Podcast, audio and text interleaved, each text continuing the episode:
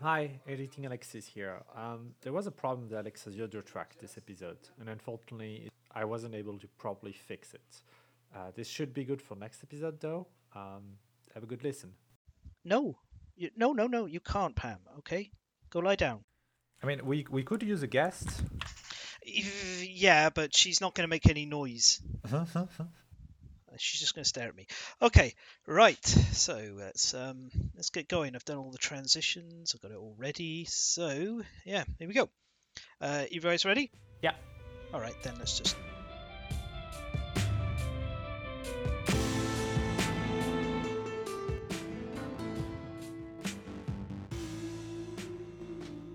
Hello and welcome to The Last Standee, a board game podcast coming to you from three exciting countries across Europe. I'm joined here today by Alexis From Belgium. Hello. and Alessio, Hello, everyone. And I'm your host, Fen. Uh, this is the first episode of 2022, so um, I hope you've had a very nice uh, Christmas or holiday break, or whatever you're doing, and you're not working too hard at the start of the year. Because, I mean, who wants to start a new year off with hard work?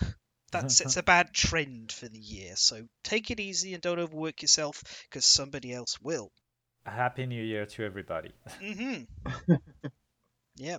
Um, during this episode, we're going to talk about Nemo's War, the North Sea trilogy, and Hasbro's reprint of Hero Quest. But first, during the period we've been off on break, there's been a number of interesting events, so we're just going to start with a little dip into some of the major news points.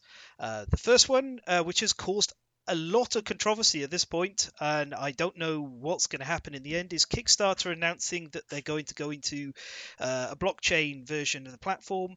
Um, I am so tired. yeah, uh, come on, Simon doing this, and uh, Red Rider Games talking about NFTs, and of course Adam Poots Games disastrously trying to do an NFT and walking back on it, which that that was a good move walking back on it. It's all like it's very clear that the board gaming community is not interested in blockchain, NFTs, and crypto Yeah. at all, and they they don't want that. Um, it's a big, complicated subject. I would recommend uh, watching Shelf Stories, uh, the, the Geoff Engelstein episode. He goes through a lot of things. He talks about some positives, some negatives, and even gives a position where he lands on everything. It's a pretty good start, but there's a lot there.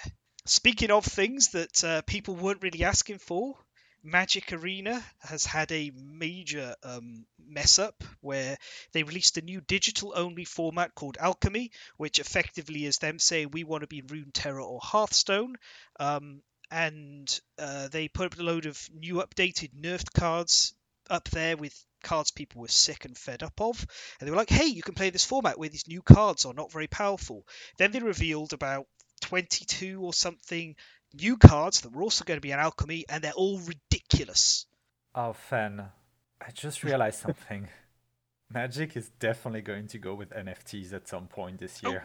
If- Yeah, you know. well, they don't really need to because they print Secret Lairs, which are like physical NFTs. They're not quite NFTs, but they're limited edition. We Hasbro Wizards of the Coast might do, but um, I I just like maybe they'll do arena NFTs, but maybe not because the community has been very responsive to this and not in a good way. Because what happened is these new updated cards and nerfs also gone into um, arenas eternal format, which is called historic. Now, previously, you could almost play historic on paper if you wanted to, and people liked that. But now the nerfed cards for standard have been changed in historic, and they were fine as they were in historic, and people's decks have been completely destroyed. Like I, I I'm a historic player because I can't keep up with standard. It's too expensive. I can just about manage to keep up with historic.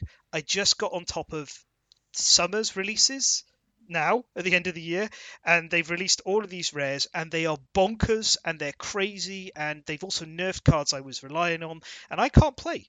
I can't even play historic brawl where you need one of each without being overpowered and blown out by some crazy stuff. So it's a it's a weird time. People have uninstalled. Uh, people are complaining constantly. Wizards will be at this point when we're recording haven't made any official announcement on what they're going to do about it. Basically, people are like, Alchemy as a format's okay, but why did you do this to historic?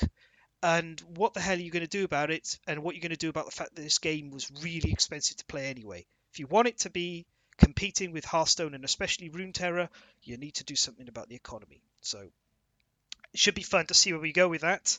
Um, you know, Wizards have don't really have a great track record in this kind of stuff, but we'll see. Um, yeah. On to two more subjects of news which I think are a bit more positive. The first one is that Asmodee, which was floated for sale recently, has been bought by the Embracer Group, which is a bit of a surprise. So, anyone who's not familiar with who the Embracer Group is, they are a Swedish based company that you may be familiar with the name THQ Nordic or Nordic Games and they're massive. Like in Sweden, video gaming, board gaming are actually big things because it's so dark for so much of the year that it's nice to have something you can do indoors in the evening because you don't really want to be outside too much. Um, and I, am actually excited about this. I, I know Asmodee, I'm not thrilled with the way they were behaving before, but I think a lot of that was the old pump and dump strategy. You know, uh, like the the equity group holding it were try they were gutting things, trying to make the everything as desirable as possible, and just kind of like looking to get it offloaded. Um, Embracer Group have a record of caring about their products. And there's some fun things in here. Uh, just, just first of all, Embracer Group includes uh, Coffee Stain Studios and Ghost Ship Games, who do Deep Rock Galactic. There's a board game coming out from them soon. Um, so that's like really cool. Also, Embracer Group own Gearbox, and Gearbox Yeah. Gearbox is Gears of War, if I remember correctly. Am I right? Gearbox is Borderlands. And Borderlands, yes. Uh, Border- Gearbox is Borderlands, yes, that's it. Um, and that opens a whole lot of potential for other licensing things. But most of all, I really feel that Embracer Group tend to care about making stuff. And this is a move where they've gone, we want to do board games. This is an easy way for us to get a whole big load of licenses and, and established designers and distributors. Boom, job done. And and I think this is a, them stepping into the arena, so it could be exciting times. It could be terrifying as well, but I, I think though if um, if if Embracer Group are looking to grow Asmodee, which seems to be that's the reason you'd buy something like this if you're not an equity firm, which they're not, then um, I think we're going to see maybe some good stuff. I'm going to be optimistic about it. Oh, I have uh, good news about uh, crowdfunding uh, the the good version uh, too. it looks like GameFound has, uh, has set up uh, a way to have all kind of publisher pay their VAT in advance. So they offer instruments with pre-calculated VAT and a lot of uh, tools and stuff to manage uh, within the pledges instead of adding it to shipping and stuff. hmm That's pretty good. Yeah, that is good. They are really competing to be the only alternative in this year. Yep, yep. I mean, well, we're going to talk about one of the other alternatives as well a bit later, but uh, i- it is it's good news. I do very much want GameFound to um, provide us with a nice alternative that doesn't feel too bad to be supporting. Yeah, in the meantime, I, I don't know if we need to mention the brawl is happening at Alexis Place. Yeah. Uh, oh, you you you can hear the the sound. They should be cut by by uh by the time this goes up. no, you will cut this. you cut this. Cut it, you'll cut just- it all, cut it all. You'll just sound extremely uh, strange that you refer to noise that do not exist. Yeah, I think you might want to speak with a doctor. Maybe you're hearing stuff that isn't there, Alessio. That's Yeah. weird. no, I heard it as well. Okay, well, sure. Man, I think you are. I think you are. Um, let's end though with a Oh. really cool note, which is that I believe by the time this airs, Cora Quest will be in people's hands, which is like, Yes. hooray! That was that was a nice project, and I'm really looking forward to having getting my hands on it. Yeah, we, we will probably uh, we are having it now, even if we don't have it now. So cool! It's the once and future pledge. Yes, yeah, yeah, it's Yeah. gonna be great. I am looking forward to that. hmm Yep. Uh, so with the news to one side, let's get into the Standee catch up. What have you been up to, Alessio? Oh, a couple of things actually. Brian Boru, mostly. He, I received the, the game. It's the new Peer Sylvester game, and uh, well, uh, it uh, will very well deserve uh, is its own review. But uh, all I can say is that uh, it's a good trick-taking game. It's very good. It's like uh, trick-taking version of uh, The King is Dead, but without the teamwork. So i it's uh, it's a very cool game. I, I played like eight games, uh, three of them in the same day, and I am hooked. It's very very good. Yeah, yeah, I've heard very good things about it, and I appreciate the the goals to keep it very um, Irish and very sort of t- true to characters from the period, which is always nice. Yeah, looks like uh, very historically accurate. Even it's not just uh, pretty Irish. Even the the the, the the Danish names of the Viking invaders, like Estrid, are kept in their original tongue language. So it's pretty cool. It's uh, pretty accurate. And that's one of the two things I'm doing because the other one is uh, there's actually a let's play of Oink games for Nintendo Switch. Since we talked about four of the uh, this game, there's Moon Landing, there's Fake Cat, this goes to New York, there's startups, uh, and the game costs uh, like uh, twenty dollars, and that's all. And as online play and pass and play on Otsit, uh, I bought it. I have to say, it's a hit. Uh, my kids love Fake Artist Goes to New York, so it's a very, very good uh, thing. Also because it's Nintendo Switch, so it's localized. I I really have it as a recommendation. Of course, this depends on the number of players you can find on online play. But if you have friends and you uh, and you want to try these Oink games, this is another way to test them. Yeah, but let's just be honest here. If you listen to this podcast and you've not bought a fake artist goes to New York, startups, and Insider, you need to get on that. Seriously, like the, Oink games can vary, but those three are some of the best board games you can play, and they cover a bunch of different experiences. So Yeah, startups is complicated, so I advise to play it with experienced people. But Fake Artist is very, very good. I have to say it can be played even without the assets, but it's uh, a lot of cool if you buy it. So that's cool. And also, there's a third thing. I think that this year, since my box of Chaos in the Old World is basically falling apart, I think I'll deluxify it by printing and getting stuff. I'll probably record what I'll be doing because this will be my pet project for 2022. Wonderful. Yeah, that's uh, a young Eric Lang with the Games Workshop. It, it has to be with actually Fantasy Flight, of course, but uh, with the Games Workshop's IP, and it's a very very cool game. One where you can see the chaos played in a smart way, so it deserves the deluxified treatment. Yeah, it's a very old game at this point, and it's very expensive. and that's me. Yeah, it's very expensive. I think that uh, I I never had the Horned Rat expansion. I see it sold for two thousand for two hundred dollars. So yeah, I was gonna say if you don't have the Horned Rat edition, it's not worth as much. yeah, it's not worth it.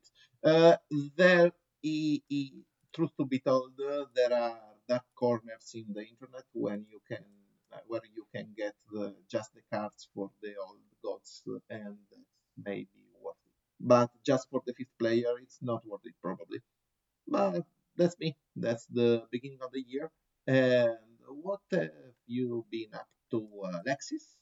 What have I been up to? Um, well, I just started my um, uh, my new job, so I've been uh, very busy with that those uh, those past few um, those past few weeks.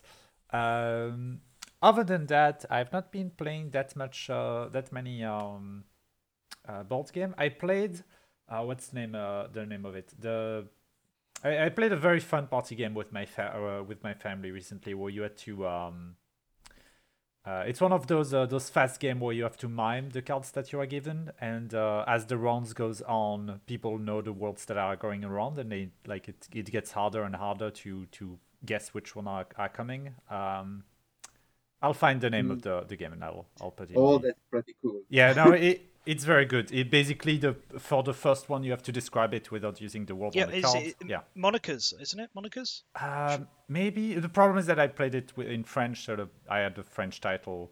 Uh, Yep. I forgot Mon- the French title. so- Monikers is first round clue givers can give whatever Yeah, they want. the Second one. round they can only say one word, and third round they can only use gestures and yeah, charades. extremely fun with ten people. yeah, yeah, but yeah. Shut up and sit down did a their own like expansion edition to it. So yes, it's a it's, it's a good game. It was very good. Uh, and I also received uh, Unbroken today, so I'll be finally able to play this um, after yeah after a long time waiting for it. But I'm I'm pretty happy, uh, and I, I wish Artem all the best with its his next his next ah, next game, hoping that uh, it won't be with um, Golden Bell. Now, for very gossipy news, uh, if people like uh, Kickstarter Trainwreck, I'd recommend them to have a look at the Demon City Kickstarter. Uh, they've been telling for people for two years that this RPG book was almost done, and recently the main writer went off his rockers and started telling people to sign affidavits if they believed that they had lied. Uh, following that, the Kickstarter's creators had to put out an update telling people not to sign legal documents from their main writer, uh, while the guy is still in the comments being a dick and telling people to sign affidavits. Uh, it's very funny to look at.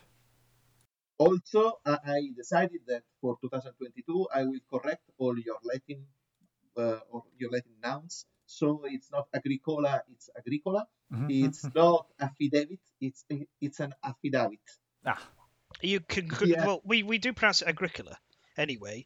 Um, agricola. yeah, I, I don't know anyone who pronounces agricola who's I- from Europe. A- Agricola? Is agricola? Yeah. Yeah, it's Agricola. Agricola. Yeah. Agricola. Agricola. Agricola. Agricola. Angry cola. Agricola. No! Yes. Angry cola. We got it. We got it. There we go. Agricola. Angry Um, cola. What about you, F- uh, Fan? How have you been? I, I've been I've been fine. Well, uh, I'm not going to go through what I've been doing because we're talking about what I've been doing. It's Ah. these three games here. Um, although I did get the solitaire mode for Concordia, and I haven't been able to touch it because I've been Oh. too busy. So yeah, that's that's basically it on my part. Is we'll talk about what I've been doing. Well, Uh, wonderful. yep.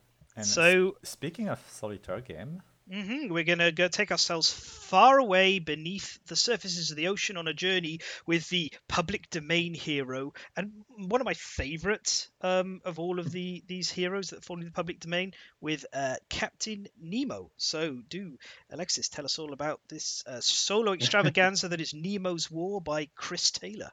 Yes. Um, so, Nemo's War is an amazing adventure game uh, coming from Victory Point Game. Uh, it sets the player as Captain Nemo at the hand uh, at the head of the Nautilus. Uh, one of the interesting aspects of the game is that you can play it with four different objectives uh, that will weight the victory condition differently. So even if you play the game a lot, there will always be very a lot of uh, different uh, a lot of different versions that you're going to play uh, it. The four different victory conditions are either science, exploration, uh, war, or anti-imperialism. And I just, as a little aside, uh, Jules Verne has always had been quite outspoken about um, his, his distaste for imperialism, even though a lot of its exploration do deal with colonialism and all of that. But it, he always described uh, described it as a source of uh, brutality and injustice. Um, for example, in, in uh, I think that that exact quote comes from uh, 2,000 Miles Under the Sea. Uh, and I, I kind of have to to commend the game for like not shying away from that legacy and going full on. Like uh, one of the victory story of the game is to basically free the people that the um, British government has uh, is exploiting around the world. I think that's a pretty pretty fun idea for a game like this.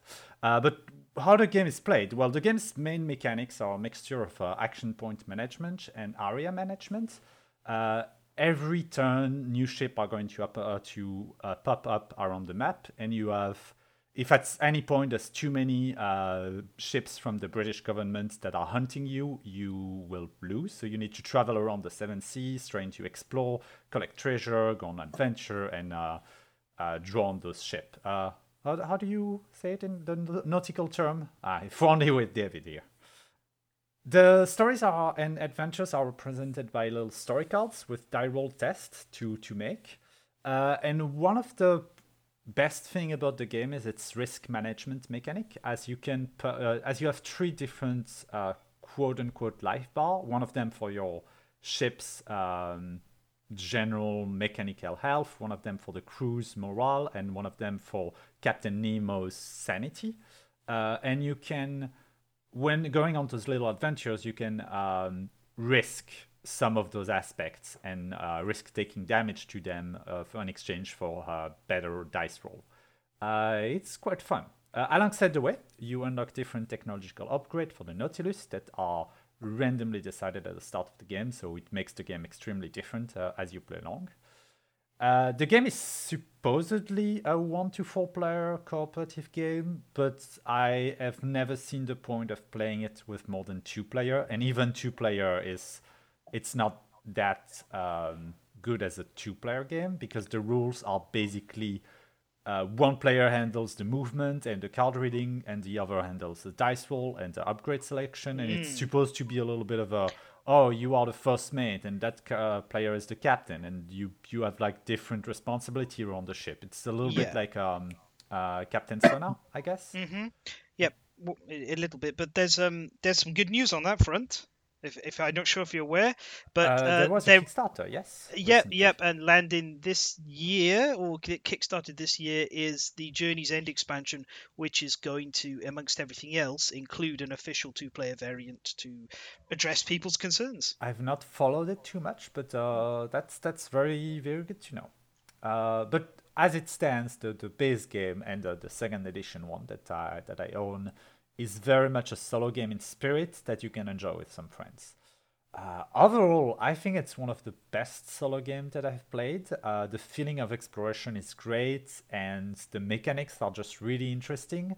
It feels really fleshed out. It's not the kind of game that you can uh, bring alongside with you while you go on vacation because it's quite big and it's it's maybe a little bit too uh, intensive for that uh, for that kind of stuff. It's not the, the kind of the game that you can just grab in your bag. But uh, as a solo game, it's it's really it's stellar, and I would recommend anybody interested with a solo game or, uh, cooperative games to to grab it. Uh, and uh, I'm pretty sure that uh, Fen, you played a lot of it, right? I've played a reasonable amount of it. Yeah, I've got even got one of the expansions, which I managed to get my hands on, the oh. Nautilus Upgrades expansion pack, which just gives you some more options on how to upgrade the Nautilus. Yeah, uh, first of all, I, I just got to say, Ian O'Toole's art is fantastic. It always is, but it's really good, and you can definitely see that he had a hand in helping make the second edition legible and, and easier to follow. And also, I super appreciate that they that the artwork shows Captain Nemo uh, clearly of East Indian descent because that's who he was uh, revealed to be. You know, he's very mysterious in the first book, but in Mysterious Island, uh, he's said to be the son of an East Indian Raj. Yeah. So it's great that they've kept that in there, and I, I love the anti-colonialism in this. Um, I, I, anything that allows me to uh, go up against English colonialism is something I'm all for. Yeah, let, us also remember that the first to characterize uh, correctly a depiction of Captain Nemo was Alan Moore with The League of, of Extraordinary Gentlemen, where he was clearly of East Indian descent. Uh, yes, that's true. yeah, that was just a historical note. I, played uh, Nemo's War just uh, the first edition on a tabletop simulator mode, which is not uh, online anymore because I failed to get a print. So I'll probably get a late pledge or a Game Steward pledge for, for this new edition because I, have always been interested in Nemo's War. So that's all I can contribute to it for now. Well, the second edition's available for purchase at the moment. The Kickstarter was um, to add some extra stuff, I believe, or maybe reprint yep. it. But I've, I've had I think it was reprint stuff, and they added like those. Uh, I think that they added all the expansion immediately in the big box. I'm not sure. That I would need yeah. to check. Yeah, I was checking the levels. It it looks like that. Uh, I'm not expert in that, so I cannot be completely sure. But about expansion, what do you recommend about that? Um, Well, the expansions are all sort of um, smallish. They add new upgrades, they add new adventures, and I think that one of them adds new character. I would need to to look at it because I, I had the game with the expansion immediately, so I didn't play it without them. Uh, but Yeah. from what I've seen, it's just more content. If you It i- it already like uh, Nemo's War, you just you just have a little bit more of it. Yeah, they're all very small. Um, one of them adds like two adventure cards. It's called Holidays on the High Seas. Uh, it's just very fluffy. Um, one of them's Dramatis Personae, which gives you like ten additional cards. There's a uh, nine new adventure cards and a, a finale card. The new finale is probably the biggest like element of that. Uh, the bold and caring one, which um, ew, like gives. Uh, I've not played with it, so I don't really want to sit here and just read the text off. Um, now I think about it, but and then there's the one I have, which is the Nautilus upgrades, which is all of them are kind of not really needed. That, but which is good. That's what they should be like. But I do think maybe this Journey's End one is going to going to be pretty uh, desirable for people who want to play this two player. Cool. So yeah, a very very good game. it's just super clever. Uh, I really enjoy the fact that all of the ships are um, historical ships, uh, if I remember correctly, and the way that they ratchet up the pressure, where you kind of feel like, oh, it's all right, it's all right, and then suddenly around the third act, you just it's, it's all heck has broken loose, and you've really got to push hard, and uh, especially if you're not playing like a war. Um, orientated Captain Nemo, it can be very sort of like, oh, the ships are building up, but I'm not really interested in that. That's not what Yeah. I'm wanting to do, but I kind of have to manage this. Yeah, Um, managing the different uh, basically pressure that's that's coming as the game goes on is is very important and I think very clever in the way that uh, it does. Uh, it goes. Yeah, it's a very smart game.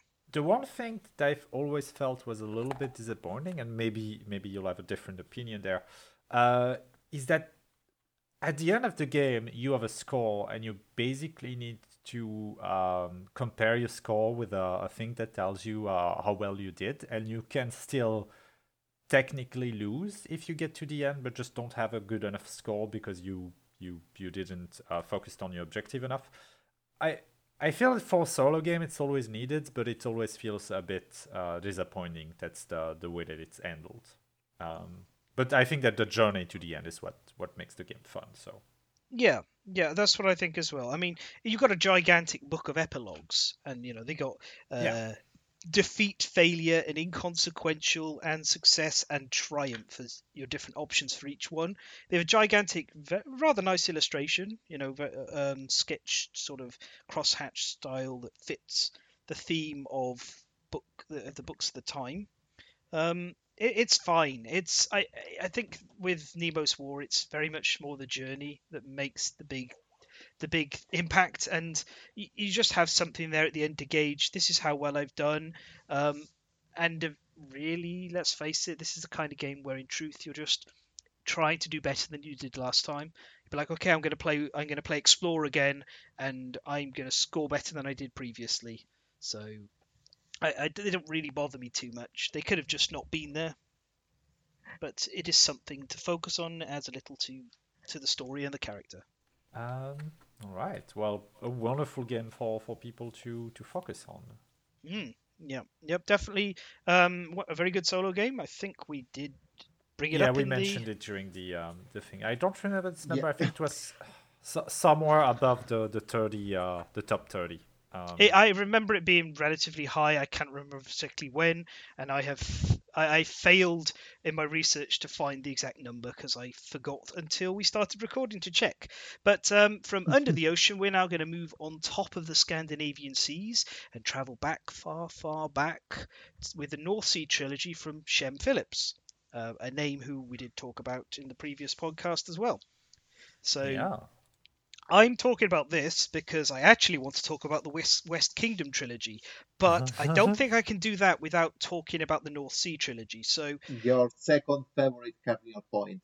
mm, so basically, this is part of what I've been calling the Windrose trilogy because it's compass points, and the North Sea is the first trilogy, and then the um, sorry, did I say quadrology. Sorry, the Windrose quadrology. So the North Sea is the first um, like point on the compass, and the West Kingdom is the second point. And it's been announced that we're going to see South Tigris for the third, and then um, there's going to be East for the fourth. So every single one of these is three games, sometimes with Uh, expansions. Dodecalogy. Mm, Yeah. Each one of these is three games with uh, then like a, uh, a a- an overarching mini game stuck on top if you want to play all of them. Um, and the North Sea is sort of the first lot. Now, I'm I'm, I'm not going to talk in massive detail about all three, uh, and there's going to be a reason for that. But um, first one up is Shipwrights of the North Sea, and this is a card drafting game where you are constructing ships. You have a little player board. There's a deck of cards in the middle, you, and everyone will like draw from a number that have been picked, draft from a number that have been drawn, even, um, and go around the table. It's it's not great to be honest. It's okay, it's fine, but there are better drafting games, and the biggest problem is the way the drafting system is is operated. Being the first person to pick in a draft is always really strong, and everyone's drafting from one card, and so as a one one pack. So as a consequence, if you're the last person picking, you sometimes have to take a card that does nothing to help your strategy whatsoever, which is not great. Um, Yeah. uh, yeah, con- considering that's all that's about uh, drafting games. I love that draft mechanic. It, I think it's it's something which makes everything strategic and compelling. So it's a pretty big downside. This one. yeah, it's a it's quite an issue. So people house rule the drafting in various different ways. I mean, there's been a lot of different draft methods that have been put out there. Uh, the second edition, which is the one I have, uh, tries to solve this by adding in the townsfolk expansion as a, a permanent thing. It gives players extra options that they can do stuff with by visiting this townsfolk board and doing things. It helps a bit, but ultimately, this is it's clearly a, a, a game from a relatively inexperienced designer at the time, and uh, I wouldn't own it if it wasn't for the fact that I'm reviewing it and the fact that it's part of the Rune Saga. So it's fine. Um, I'd say like it's between a six and a seven out of ten as games go. Like it's not like you're gonna hate it, but you might feel frustrated at times and not feel like you're doing anything, which is one of the worst experiences in a board game. Then I'm going to jump to the third one. I, I Go I'm on. sorry for interrupting you just for a second, but I just re- received my uh, my confirmation of shipment for CaraQuest, so this is happening. Ooh, right now. Okay. Yeah, right now. Now you've timed. Now, um, yeah. Now, Yes, now you've sorry. now you've really time stamped the recording, haven't you?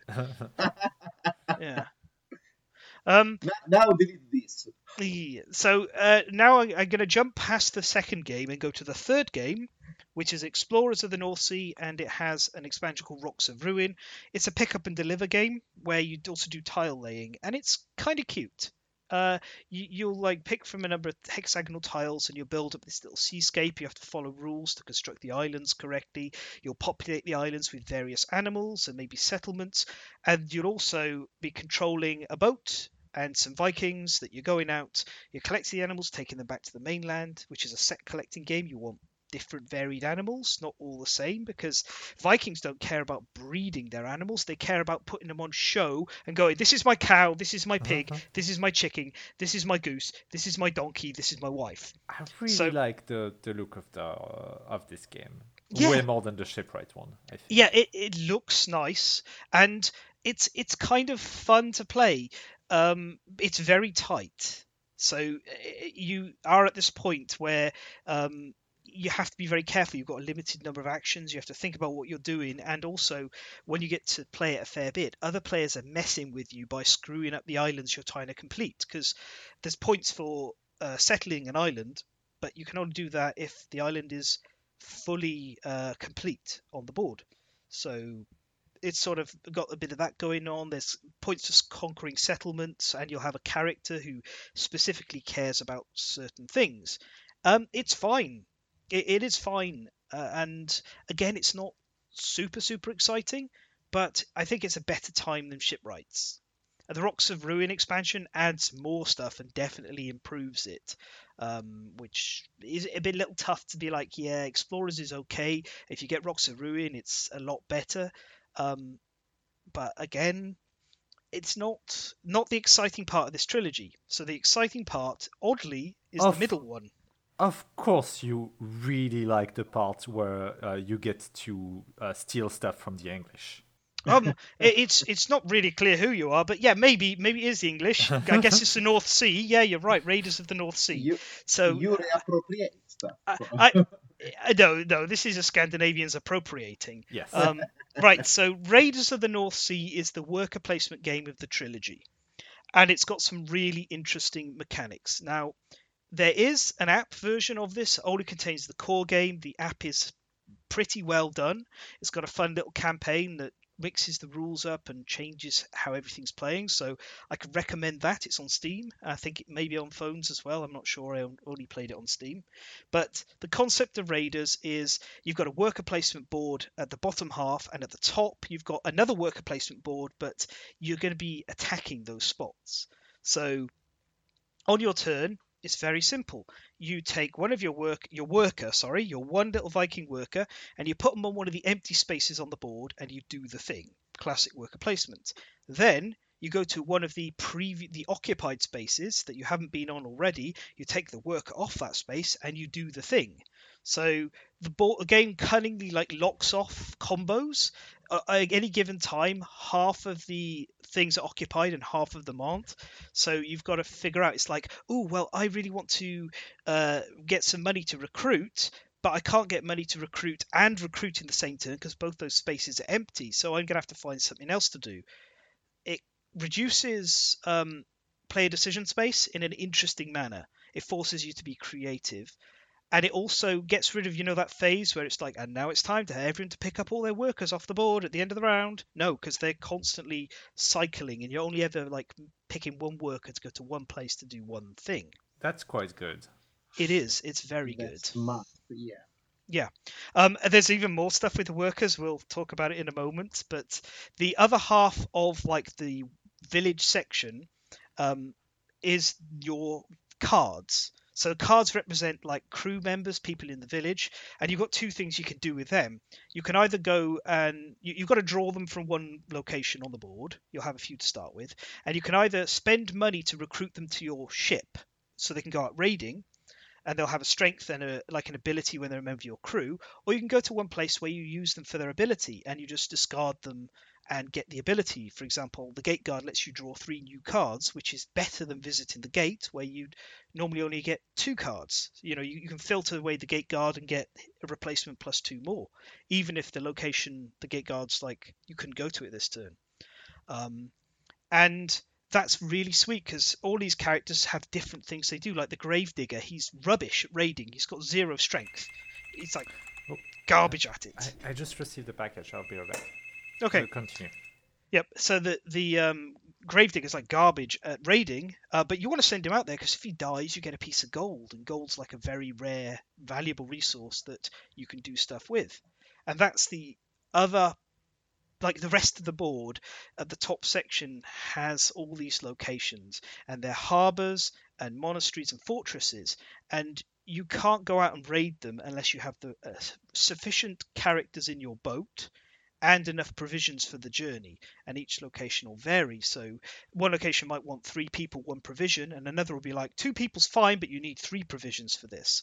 Or even further up you have to spend gold to get to those locations. And when you attack them you'll take resources from a little worker placement location that you've put your worker in um, and then that worker token's lost. And instead you take the worker token that's in the space for your next turn and these are different colors. So you might go to a place and you go all right i get a cow a rock a gold one of my vikings dies and i get a silver worker. And the death viking's great you have to discard one of your cards from your raid. And they're gone and like the gravedigger might trigger an ability but they're also worth points at the end of the game. Like vikings like to go to valhalla and everyone celebrates that. Woo! Um, yeah. I, I played the app version, I used to say, Valhalla, and the fact that the worker uh, moves and takes two actions is the best part of the game. Yeah, it's it's really clever in that you spend the time building up this crew, and then you look at the locations. You go, okay, well, I go there, and some of my guys are going to die. No matter how strong they are at fighting, they're going to die. So I want to think about who I'm losing. And there's even some characters who they're terrible at fighting, but you want them for the end of the game. So you're like, okay, well, when do I put this one on my in my crew to get the bonus at the end of the game? And when do I just kind of like hold on to it, or should I just sacrifice that person and be fine with it? Um, but yeah, you'll come back from the raid and you'll have this new different worker, like a silver one or maybe a white one. I came And- back from the raid. Mm, yes, indeed. You come back with a package. Brilliant. Uh, and so you've got all your your resources that you've brought back with the raid, cows and all of that kind of stuff, and gold, and you can trade those in for points at the longhouse. And, and points mean prizes. Um, but also the workers now have a different value in some of the locations.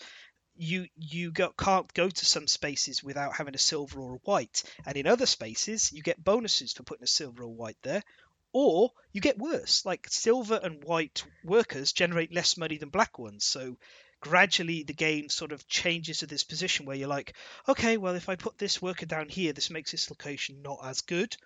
And that's fine by me. Maybe no one will pick it, and then I can grab that worker again, and I can go further up the board towards the fortresses where I need them to get there. It's it's really interesting how you start off n- not really doing much, kind of floundering a little bit around, like oh this feels very slow, and then suddenly everything's going. You've got combos running, and it's really just super interesting.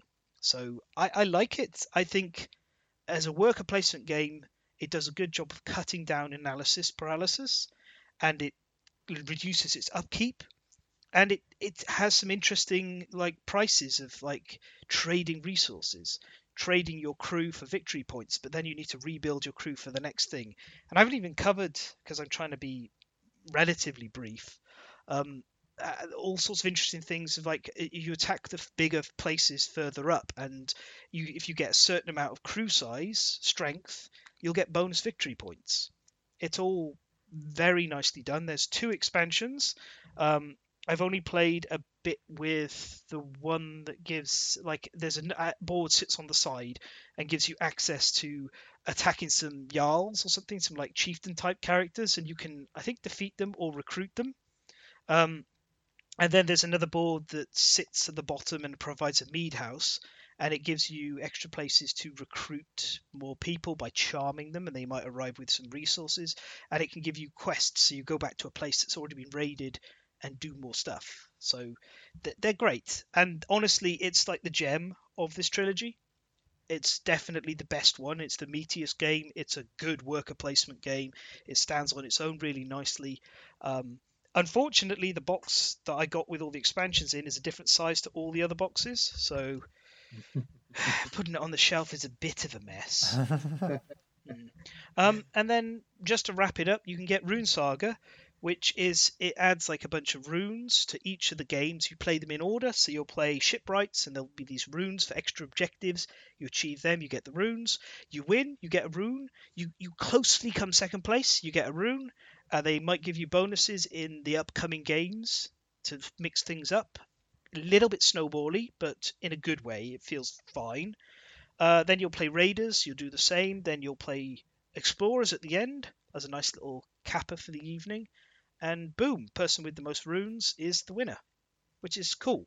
That's very interesting that you can play the game and have more, um, like th- that all three games fit together. I think that's pretty pretty fun. Yeah, they, they thematically fit together. The artwork is wonderful. Uh, is like just such a such a good piece. Uh, there's even um, in the Rune Saga, uh, I got given a bunch of um, like postcards, and there's a picture of Shem as a Viking and one of um, oh Mihajlo Dimitrievski. I my pronunciation is terrible, as usual. I deliberately butcher things these days, or at least I, that's what I pretend. But um, I I love his art. I, I love like I I'll often talk about how great Ian O'Toole's art is, but I think the biggest draw for me on this entire series is how good and evocative the artwork is. So that is the North Sea trilogy, um, and I think it's I think it's not something you really need, but Raiders is so good that you might get it, play it, and be like, "Ooh, actually, I wouldn't mind having the other two games to to have as a whole evening," and it works because the uh, Shipwrights is light enough as a starter that it doesn't take too long to get through, and Explorers is it, there's not a huge like thinky game in any of these three, so you could play it over a I don't know five hour evening or something, or afternoon into evening, and have a good time and mix things up with three different styles of games. So that's the North Sea trilogy. Uh, Alexis Alessio, do you have anything you'd like to say about it? Well, I've never played it, so I, I wouldn't know what you start talking about it. But it sounds very interesting. I especially like the fact that you can combine all three games for a full evening of uh, raiding and making boats and foraging. Uh, that sounds like a good uh, a good time with the Yeah. uh, the Viking games. It, it Uh, does. I, I played uh, quite a bit of Raiders of the North Sea because my brother wa- would would not just shut up about it because he loved the game. And uh, well, I um, I have kind of an ambivalence with worker placement games because worker placement is kind of a boring mechanic in the fact that it's adopted by basically every game. There are great games with worker placement and there are bad games with uh, worker placement. Uh, Raiders of the North Sea is a peculiar worker placement because it would be entirely forgettable if it wasn't for actually the the part of uh, picking up the worker and uh, doing both the action from from where it comes from and where you are going to place it. That is all the difference. Uh, after playing a lot of it, I can say that it will probably won't stay uh, actual, probably fresh, fresh for uh, uh, 50 games. But it's a very interesting twist, and it's a game you, you should play because uh, after a lot of games, you still think, wow, Raiders of the North Sea, wow, why not? When there's a new player, you will introduce them to the game. It's relatively fast, it's balanced. You can actually try to build a strong crew. You can try to, to go and plunder, or if you don't want to go raiding, you can just uh, pick the weaklings uh, and just send them to Valhalla and both strategies are valid, pursuable, and even interchangeable. So it's a pretty smart game. Uh, it comes from a time when worker placement uh, was still quite boring, so it, it is very good, very good for the time, and it stands to the test of time right now. Right, so you're simultaneously not recommending it and recommending it. yeah, because it's a worker placement, so it's simultaneously good and simultaneously well. It will be been there I think it's a very different worker placement style from anything else. Uh, Yeah. I, and I think a lot of worker placement games don't have ask you to if you place here you need to sacrifice a load of your resources. Would you say that it's very different from Agricole? Oh, Agricola, Agricola. it's very different from a hungry cola. Yeah, it's more forgiving, it's more enjoyable, and it's uh, it's more pleasant. Uh, although I have played more, um, you know, more games of angry koala than I have of of a hungry cola drinker. Yeah. Um. Right. Well, that is that for now. But I will be coming back to this series with the West Kingdom stuff in an episode or two's time because oh my goodness, now that is a trilogy of uh, well, two worker placement and one rondel-ish game that really just they, they, they were all in the solo players list, and yes, they are fantastic. But from uh, you know, we're going to uh, now get out of the damp and wet and dry our clothes by a dungeon fireplace with the long-awaited, nostalgia-driven return of the Milton Bradley Games Workshop classic designed by Stephen Baker. And it's always worth noting that the best thing about this podcast is Hero Quest. So before I Yeah. ha- yeah. Before I hand it across to Alessio, I do want to briefly just talk a bit about the genetics of this board game and why it is important. um, it is a culturally significant game that has mass has had massive impact. So, if you go back in time through board games, eventually you'll reach um, Dungeons and Dragons Chainmail, which is kind of like the, the it, it's sort of a board gamey, war gamey style thing, and it's very much I feel the progenitor of this genre. The Um, box. Yes. Now, obviously, Dungeons and Dragons goes off and creates role playing games, and that's a huge, big, massively important field that has just become bigger and bigger and more and more in pop culture, uh, uh, thanks to things like Critical Role. Um, but there's also this little sideline that goes off, and you get um, these. I think it's a Swedish game, uh, which is known as Dungeon Quest in English. Games Workshop published it, and then in 1989, um, Yep. the, the, in the UK, all of a sudden, everything apparently goes crazy, and there's these nuts, like insane advert, and kids are buying and taking to school and playing with their friends. Hero Quest, which is the first of these dungeon crawls, and this is what we're going to be talking about because the reprint is pretty faithful. Um, but Hero Quest spawned Advanced Hero Quest from Games Workshop, where they kind of tried to Games Workshopify it a bit more and get it into selling miniatures. That was a bit of a flop, but it created Warhammer Quest, which was a big success. And even to this date, people still play original Warhammer Quest and love it. It's I do. yeah, it's it's a rough game um, in some ways, but it's really enjoyable. However, Warhammer Quest like uh, then spawned a load of other games, and we have stuff like Shadows of Brimstone, Darklight Memento Mori, the Direct Descendants, which are the new Silver Tower, and of course the incredibly good um, Blackstone Fortress.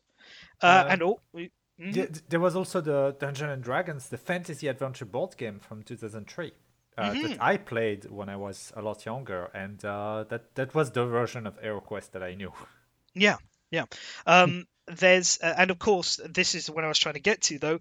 The the big one is that the entire complex AI boss battle in genre owes its existence to Warhammer Quest because Kingdom Death is created by somebody who was very clearly a fan of Warhammer Quest and played it a great deal, so much so that he baked like direct Warhammer Quest mechanics and references into the game. So without Warhammer Quest, we wouldn't have Kingdom Death. Without Kingdom Death, we wouldn't have Oathsworn or Sankakushin or Townsfolk Tussle. Uh, you know, it's like, woof, this is big. And that's even without considering when you go back to Hero Quest and you spin forward a bit in time, you get to this man called Kevin Wilson who looked at Hero Quest and went, I can do this. And he made Descent first edition, which is very clearly a better version of Hero Quest for the a modern crowd with some fairer mechanics and less like terrifying stuff. And uh, you know, of tokens. Yes, thousands of tokens and, and all sorts Yeah. of bonker stuff. And uh, thanks to Descent, we now have games like Middara and um, uh, Glu- uh, d- yeah. D- thanks to Descent, we have Descent. Yes. Um, okay. I, I was going to say Gloomhaven, very much like has that more. Fe- it's definitely from the Descent family, although it's skewed off and gone and mated with a Euro game to give you this new kind of thing again, which nothing else is quite like Gloomhaven. So we got these all these families, but it all pans back to this one. And well, what can we say? Back in 2020 on Hasbro Pulse, there was announced, hey, we're going to be doing a reprint of Hero Quest. And first of all, you have to be in America to get your hands on it, which uh, this is a British game, and the British people were very upset about that. Um, mm, but thanks to some kind Americans, I've got a copy, and I believe same with you, got Alessio. copy. Yeah. Um, but yeah, three point seven million dollars was pledged to bring this game back to life, and here it is. So Alessio, take it away. Okay. So uh, basically, what Fen did was to remove uh, like seven minutes of my own intervention I was planning to do the same. I'll just add a, a couple of notes to that. Uh, Hero Quest was basically at the beginning of the life of Games Workshop. Uh, actually, not really at the beginning because they had uh, cool games in place uh, back then, but it was an attempt to make the uh, relatively fresh universe of uh, Warhammer Fantasy to the to, to, to mainstream. They made an agreement with Milton Bradley, and the the, the fact that uh, Hasbro is now making it is just because they bought Milton Bradley. Uh, the IP was uh, sleeping there for a lot of time during the 25th anniversary, which is basically five, six years ago, since we are in 2022 clearly. Uh, during the 25th anniversary, uh, uh, Game Zone Miniatures from Spain tried to get the trademark of the game, which was available in uh, Europe, but of course not uh, under US law because that uh, was still property of Hasbro. And they tried to make a game which was very, very, very similar to HeroQuest, calling it HeroQuest 25th Anniversary, and that uh, did never deliver. Actually, I followed the I followed the game for a while, being hopeful, but uh, it was basically never published. It never delivered, and uh, since Hasbro noticed from there that the game was actually still very, very popular, they decided to, well, since we cannot use Games Workshop's IP because uh, the, the, the, the old world is their copyright, and since uh, we want for sure never return the IP to them because uh, we want to uh, we want actually to make money out of it. They decide, they, they finally decided to remove the old world from HeroQuest and make it a generic fantasy game, which is the current edition we have now. Uh, basically, uh, this is a difficult thing to talk about because uh, uh mostly two things. Uh, first is that everyone knows HeroQuest. The best thing about HeroQuest is uh, actually that it's available because uh, everyone, yeah, everyone knows HeroQuest, everyone knows uh, uh, how it plays. So it, you basically have a fixed board with rooms where you can place furnitures and doors, and the dungeon changes because you basically close and open corridors, close and open doors, put secret doors and traps and stuff.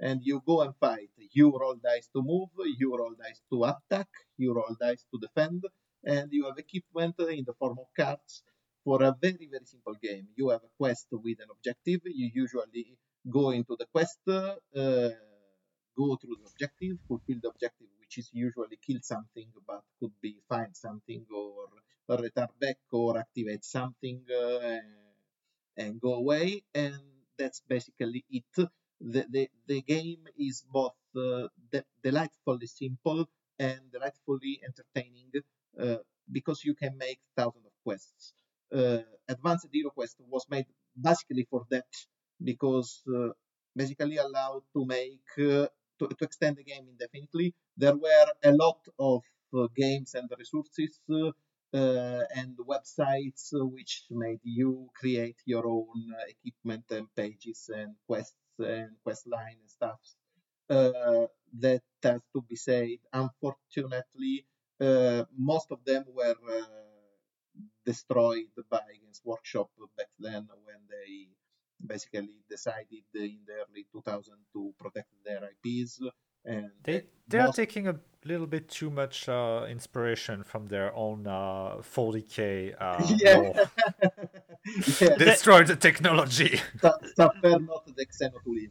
So, there, there was there was definitely a really dark period in Games Workshop around the start of the millennium. Yeah, and luckily uh, that uh, that uh, beautiful tradition has been continued by Hasbro because uh, the the couple last of historical uh, website I used to refer uh, when I talked about HeroQuest were accessed just before the Pulse campaign. I, am sad about that because I don't even remember the names of, of some of them uh, because I had uh, the bookmark and the bookmark was invalid, so it didn't get refreshed. And uh, they are basically uh, hundred and hundred of hours of people uh, across the world were just lost to protect the IP. So basically, what we have now is uh, HeroQuest, exactly the same game with, without the old world references, which is manufactured by Hasbro. It has new miniatures and new stuff, which is PVC. And there's a couple of things to say about this. And uh, it's basically a toy which is also a cool board game.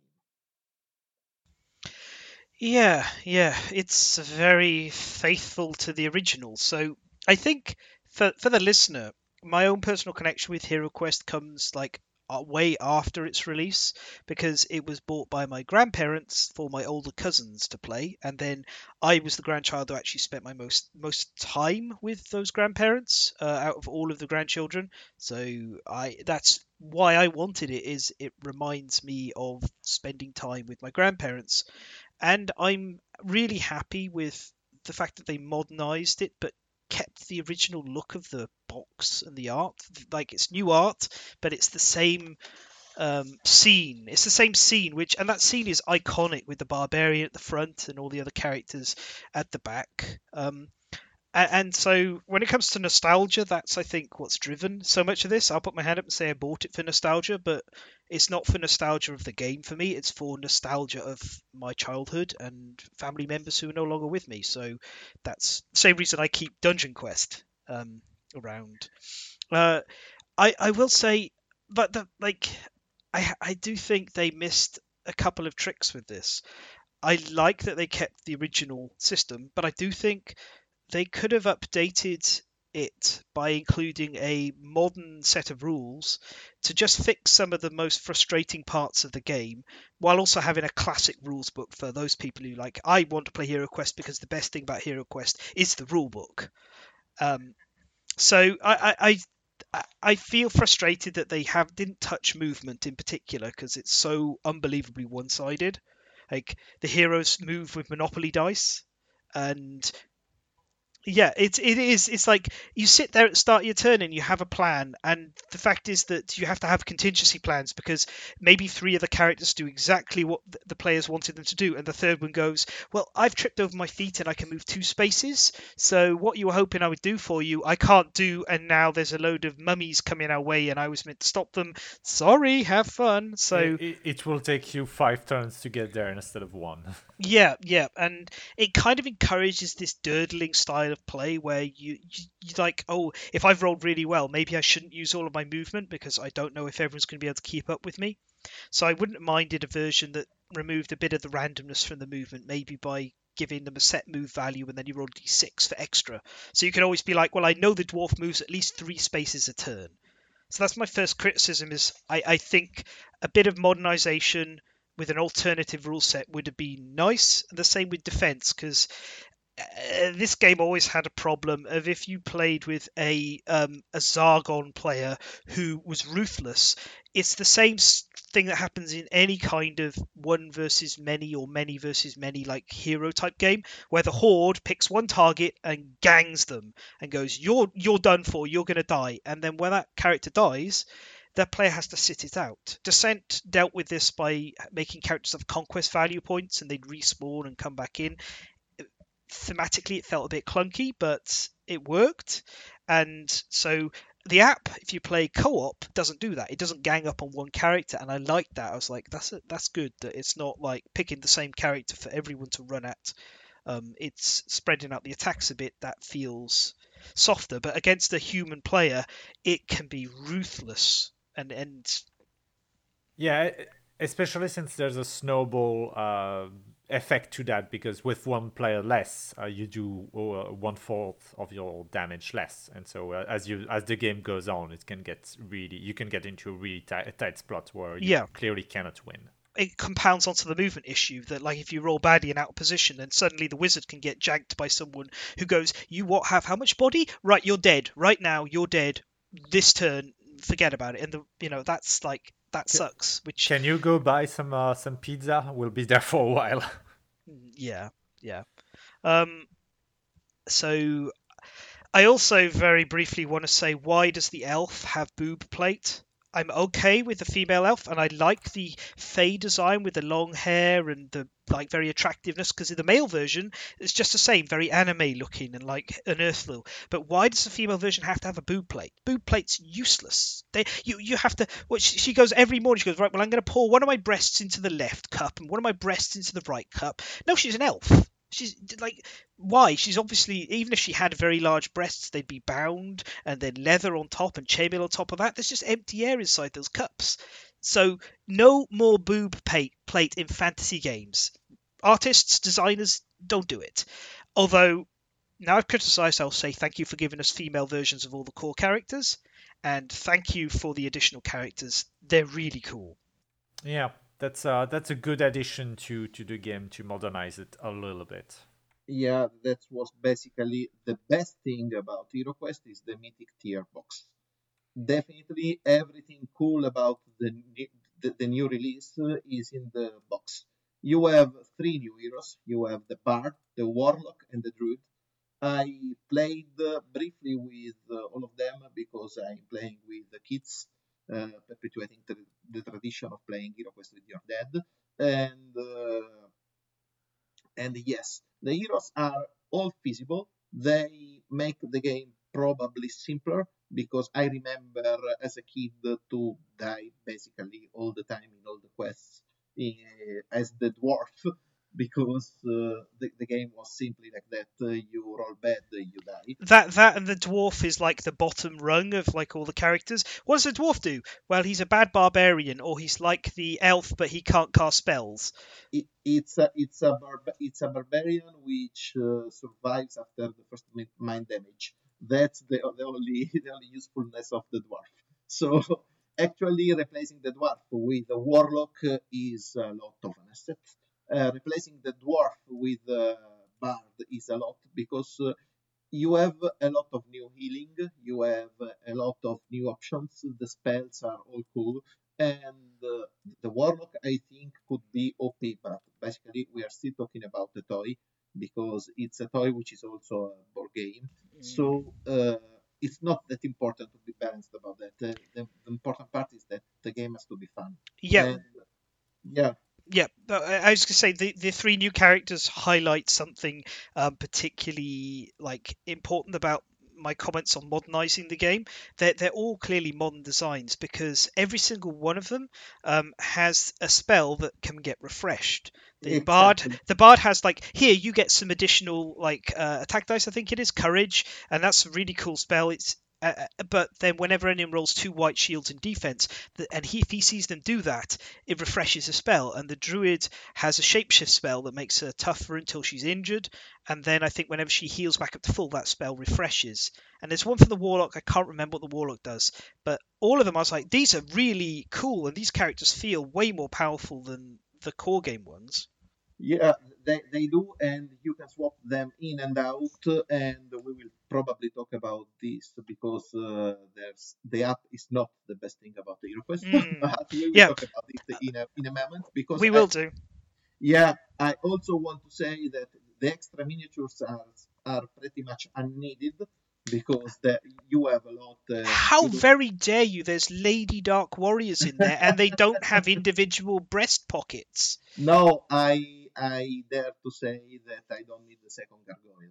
I do. Uh, that gargoyle's for Kellar's Keep. That's a specific named gargoyle, just like Yeah. the other one is is the Witch King or Witch Queen. I can't remember. There's there's a Witch specific the Witch Lord. Yeah, so they're, they're specific, which is cool. They did like specific models for those. But I think you've forgotten that you two can also play, thanks to the Mythic tier, as Mentor.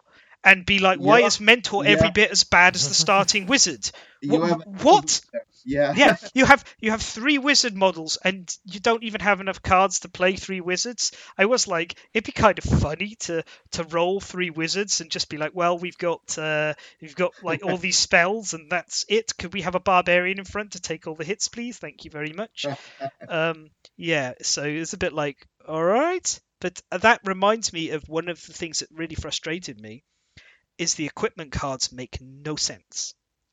Okay, so so you have you have a deck of equipment cards, and they're very clean and they're clear. And the whole point is they're meant to be a reference. You write in your character sheet what you have, and then you have the card as a reference. But there's not one of each card. Sometimes there's one card, sometimes there's two, sometimes there's three. There's like two daggers, um, there's three helmets, and there's one short sword, and both the dwarf and the elf start with a short sword.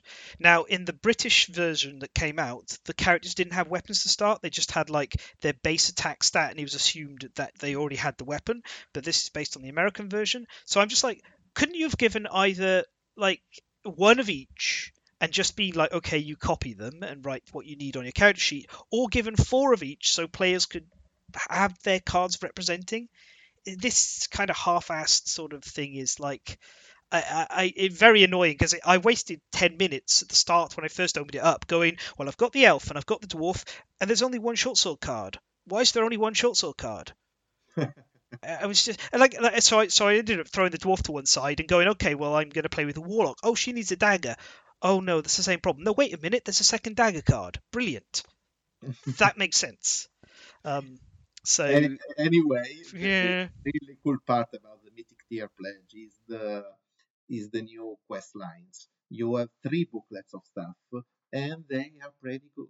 I actually I'm kind of cheating here because I just began checking the Prophecy of Telor, and I had a quick glimpse of the book from Joe Manganiello because uh, I keep forgetting that Joe Manganiello is actually very, very legit. He's a lot of stuff. He's a, he's a, he's a good master. the, I, it's a classic clock and dagger adventure, but it begins in a tavern and it ends in the Dragon's Lair. So it's super good and it's cool stuff. It looks, uh, from the looks of it, it appears extremely difficult because I saw a kind of a number of monsters on the latest pages, uh, which are alarming. And uh, all these three quest lines uh, justify buying the Mythic tier because you are an ancient player of HeroQuest or you already played everything, uh, you played expansions, you get the new play just for nostalgia. Yeah, not just that, you can also play three new quest lines. yeah. Well, it's not Hero Quest if you don't have one quest line that's like, how do we even get anywhere? These monsters are too hard. It used to be against the Ogre Horde, where which was Yeah. absurd, but the uh, European yeah. expansion, yes. Yeah, yeah, yes. The the one that uh, that when my grandparents passed away got thrown out and is mouldering in a trash pile somewhere out in the UK. So how about that, eh? That's fun, considering how much Yeah. those things sell for. Uh, so yeah, it's um I haven't played them yet, and I've like not wanted to look at them for not wanting to spoil them if I do decide I want to play them. Um, but I do think it's nice that there's extra quests. I noticed they're not on the app, and they're not not listed as coming soon. There, there's no mythic tier stuff in the app, and there's no expansion. Eh, there, there is the characters are Yeah. in the app, yeah, which is weird. Yes. Yeah, yeah. Um, I I wanted to say as well, uh, because we we are a bit short on time. I think the storage situation with HeroQuest is, is terrible. Yeah, Uh, it is, bo- is both good and bad at the same time, but it leans on the right. I, I I'm surprised you found something good about it because like they have this extra large box with a cardboard lift in it, and I was like, cool, that's room for the mythic tier. And then you put the mythic tier in, and you put the other two trays on top, and now the box doesn't close properly. And I was like, well, exactly. what am I what am I supposed to do uh, if I take the mythic tier stuff out of the insert out, out of the cardboard box it comes in and put it in the bottom or on the top it rattles around um, I was frustrated that the inserts are so tight that the individual pieces um, that like there's a chance of breaking them when they come out that was frustrating to me That's Yeah. quite frustrating indeed. yeah, yeah, they're, they're really tight In in the original Hero Quest, wasn't um like all of the the uh, scenery uh like cardboard, and now it's all Yeah. solid plastic. it is Yeah. it is That's the bad part. The furnishing was uh, part cardboard and uh, part plastic, like the sand is now. Uh, but the new version is just PVC and an endless horde of PVC, which is, uh, I, I think, it's pretty unneeded. So uh, that's basically it. That, that that's uh, uh, you have mm, the the the box is uh, a lot larger than the original box. So you'd say, but well, at least I can put everything in it. Actually, not if you want to keep the separator, the, the extrusion, uh, which keeps the miniatures in place, which is kind of cool. You have to leave the expansion box outside of the main box.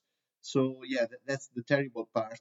The good part is the fact that the miniatures, uh, differently from the original HeroQuest, they stay in place in this box. Yeah, yeah, the models are definitely one of the, the good things, but uh, I, I uh, mine, some of mine were very badly damaged when they arrived, so that's fun. Yeah, I had uh, the the bottom box was basically destroyed.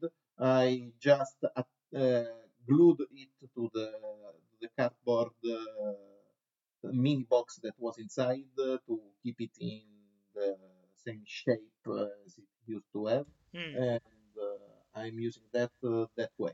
Yeah. Speaking of, um, I don't know if this happened to you, uh, but I was. I, w- I think it's both good and bad the way they s- they sealed the boxes. They didn't shrink wrap them, Yeah, good. But they sticker. they used the stickers one on each side, which is great. But you cannot remove these stickers from the box because they will tear off the print. Yeah, yeah. Which is I like- stickers. Yeah, you just have to cut the stickers, and forever these little stickers will hang off the edge, and it's really tempting to try and peel them, and you can't. a bit less stick would be nice. Um, I, I luckily I tested it on my Mythic box, and that destroyed the side of the Mythic box, and that's not too important because I'm keeping the Mythic box inside the core box. Um, yeah, but yeah. Um, I I think that that like this game is very much it's a nostalgia thing. It owes its success to a bunch of Generation X and millennials who grew up with it and are like, oh my god, I get a chance to have this again because the out of print stuff is, is so expensive. It's bonkers how much you have to pay for all the bits and pieces. Isn't there an Elf pack that was America only that's absolutely insanely overpriced? Yeah, Elf and Warrior Pack were insanely overpriced, and they are US only. The the Ogre Horde, the against the Ogre Horde, i- instead is uh, European only. It's kind of overpriced, but since it makes use of the equipment cards, which in the US version were just a table uh, printed on a sheet, they basically uh, aren't as pricey as the as the barbarian and elf pack. So uh, basically, this wraps it. Uh, there's one thing left to say, which is the app. Uh, there's an app for HeroQuest. It's an app which uh, allows you to play completely cooperative because it plays the role of Morcar or Zargon, as uh, as kids these days want to say. it's the US name, and uh, it basically leaves you with four players, which can be who can be for heroes and play the adventures. Uh, I have to say one good thing about the app before uh, we dissect it, and it's that uh, apparently I always uh, I I like played this game bad for 30 years, which is a record in itself. Because when the dungeon gets set up, you have only sight to where your heroes can see, while I used to uh, prepare the dungeon until all closed doors. Yeah. So, so basically, I, I I used the app to to understand that I was playing it wrong for forever, since forever, basically. Yeah, yeah, but th- I like the existence of the app because actually playing this solo or two player removes a lot of the frustration. Um, and as I mentioned earlier, I think the actual AI on the app does a good job of being fair with how it uh, attacks and targets. Um, Yeah, I had a few problems with the app. One of them, I think everyone will probably agree with, is that Zargon's voice acting, which is pretty fun, grates on you very quickly. Um, you end up muting the app, but that's fine. Um, yeah, and the music, the music yeah, yep. is kind of bad. It is kind of bad, yeah. Um, I had the game soft lock on me several times. Um, in fact, the very first time we played it, we got everyone out of the dungeon, and the game sat there as this Chaos Warrior, uh, sorry, Dark Warrior, durdled about, unsure what to do, and I couldn't close um, the the quest. I had to force close the app, um, and that happened a few other times. which sucks. It never happened to me, but the the thing I have to say about the app is that uh, it does a lot of unnecessary things, and it's not clear that you can go without doing that. For instance, uh, it's useless that you declare the action except uh, uh, searching for uh, doors or uh, searching for uh, treasure. Oh, well, well, Because I was yeah. going to say it's not entirely useless because sometimes when you cast spells, it'll roll the defense for the monster automatically. We discovered that, and I was like, but we've already rolled defense for the monster on this Oh, particular well, spell. okay. Yeah. That's cool. That's cool. Uh, it's not necessary because you can play that part, of course. Yeah, yeah. It's just weird how suddenly it goes. I'm going to auto like it automates for us at least. It automated monster attacking, but not their defense, and we were like, okay, Yeah. Yep. Um, maybe automate all of the monster stuff or let players roll all of it. I don't know. Um, uh, I, I, I did, I I did like, I, I had frustrating times with it, but I think the existence of the app is great to actually let, you know, the experience of being a player against Yeah. somebody who's not really mean. Yeah. For for instance, we are foreign family, and the, the app was a lifesaver. Uh, the, there are a lot of frustrating thi- things about the app. I never had it soft lock, but for instance, uh, there's not a proper version for tablets on Android right now. Uh, only a few tab- tablets are supported.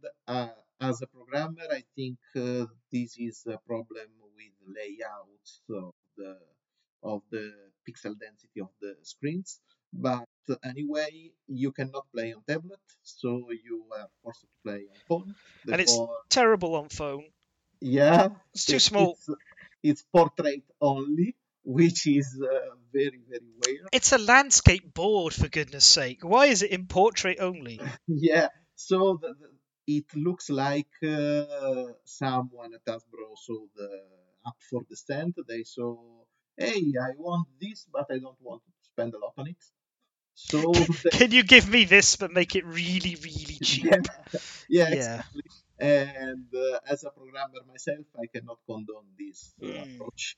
yep. Um, speaking of things that condoning and con- and and commending, um, I I just need to touch back. I really appreciated the removal of the Fimir from this game. Um, Games Workshop have distanced themselves from Fimir for a good reason because the old Fimir were very unpleasant. There are were a bunch of hive creatures that reproduced by abducting uh, females from other species. We're not going to go into any more detail than that. They're gone because they're a, a specific IP to Games Workshop. They're replaced by abominations, which look like deep ones from Cthulhu, and that's got its own problems. But at least they're not Fimir. Uh, I did I did appreciate that. Um, and it's it's it's a good change. I do think turning Chaos Warriors into Dark Warriors is a bit Dread laughable. Warriors. Dread Yeah, Warriors. Chaos, chaos is dread. generic warriors, bad man knight. Yeah. Yes, yes. E- evil plate mail. I don't know. They could have made them animated suits or something. But yeah, The, the, the gargoyle is still the gargoyle Yeah. because it was the blood the bloodthirster uh, in disguise. It was Mhm. basically the, the first uh, the first attempt at making the bloodthirster miniature. It was there is a, a very rare uh, pewter alternate version of the gargoyle, which was the, actually the first draft of the bloodthirster mini. It was for Warhammer Fantasy Battles Fifth Edition. And uh, if you are curious about that, uh, the scale of the original HeroQuest was actually the scale of the original Warhammer Fantasy Battles. hmm yeah. I think they, they I do. I have seen some pictures of them, and they are quite small. Yeah, th- that's actually the reason why I don't have my HeroQuest, my original HeroQuest miniatures anymore because I dismembered those to play with Warhammer Fantasy Battles, and I actually regret it every day of my life. I'm sure there's a lot of people who did similar stuff. Yeah. Yeah. And Well, basically that's it. Uh, that's HeroQuest. It's a beautiful toy you can play for nostalgia. It's a beautiful toy you can play for fun with kids, with your family. Eh, there is a bit of new stuff. There is something you can uh, play for historical reason, and it's a thing which is one and done. Uh, actually, if you follow Twitter account of Zargon, it looks like they will expand it uh, a bit more. But yeah. yeah, I- I- to play. We'll see. I, I, I can't see why they wouldn't. They've had such a big success. They've had people saying, "Hoy, look, get this into retail." You know what? I, I, I, I wouldn't even care if they put it all out and they put the mythic box contents out and everything. Just get it out there because I hate these games that get very valuable for no reason other than they they're just not mm, in print. Yeah. If people want them and you've got the capability to make them, make them again. Give us against the ogre horde. Make us like groan about how terribly overpowered the ogres are. Give us Wizards of Morcar or Wizards of Zargon. Just the whole lot. And give us give us the little goblin who's hanging the poster of the barbarian up on the wall. Eh, gi- give us all of that. That's a Twitter reference. Um, Yeah. Yep. So it's i i- it's it's not a good game, but I'm very happy that it's back. Yeah. It's also kind of fun. So Yeah. okay. I, I was going to say, uh, to, to be more precise, it is a bad game that is very fun and engaging. Yeah. exactly. Yes. So you'll have a good time playing it as long as you're cool with how it goes. Uh, mess. Yep. And if nothing else, you can have an immensely joy- enjoyable time going on Twitter and tweeting at Zargon and Yeah. seeing what you can provoke from Zargon himself. Uh, and with the mocking voice of Zargon ringing in our ears, uh, that's all we have for time for in this episode. So thank you for listening to The Last Standee in 2022. You can catch us over at www.patreon.com forward slash The Last Standee, or you can follow us as La- The Last Standee on Twitter, or you can subscribe using your preferred podcast app. So it's goodbye from Alexis, From Belgium, goodbye. Goodbye from Alessio. Uh, bye. and myself. And remember that the second E in stand E is for escapism.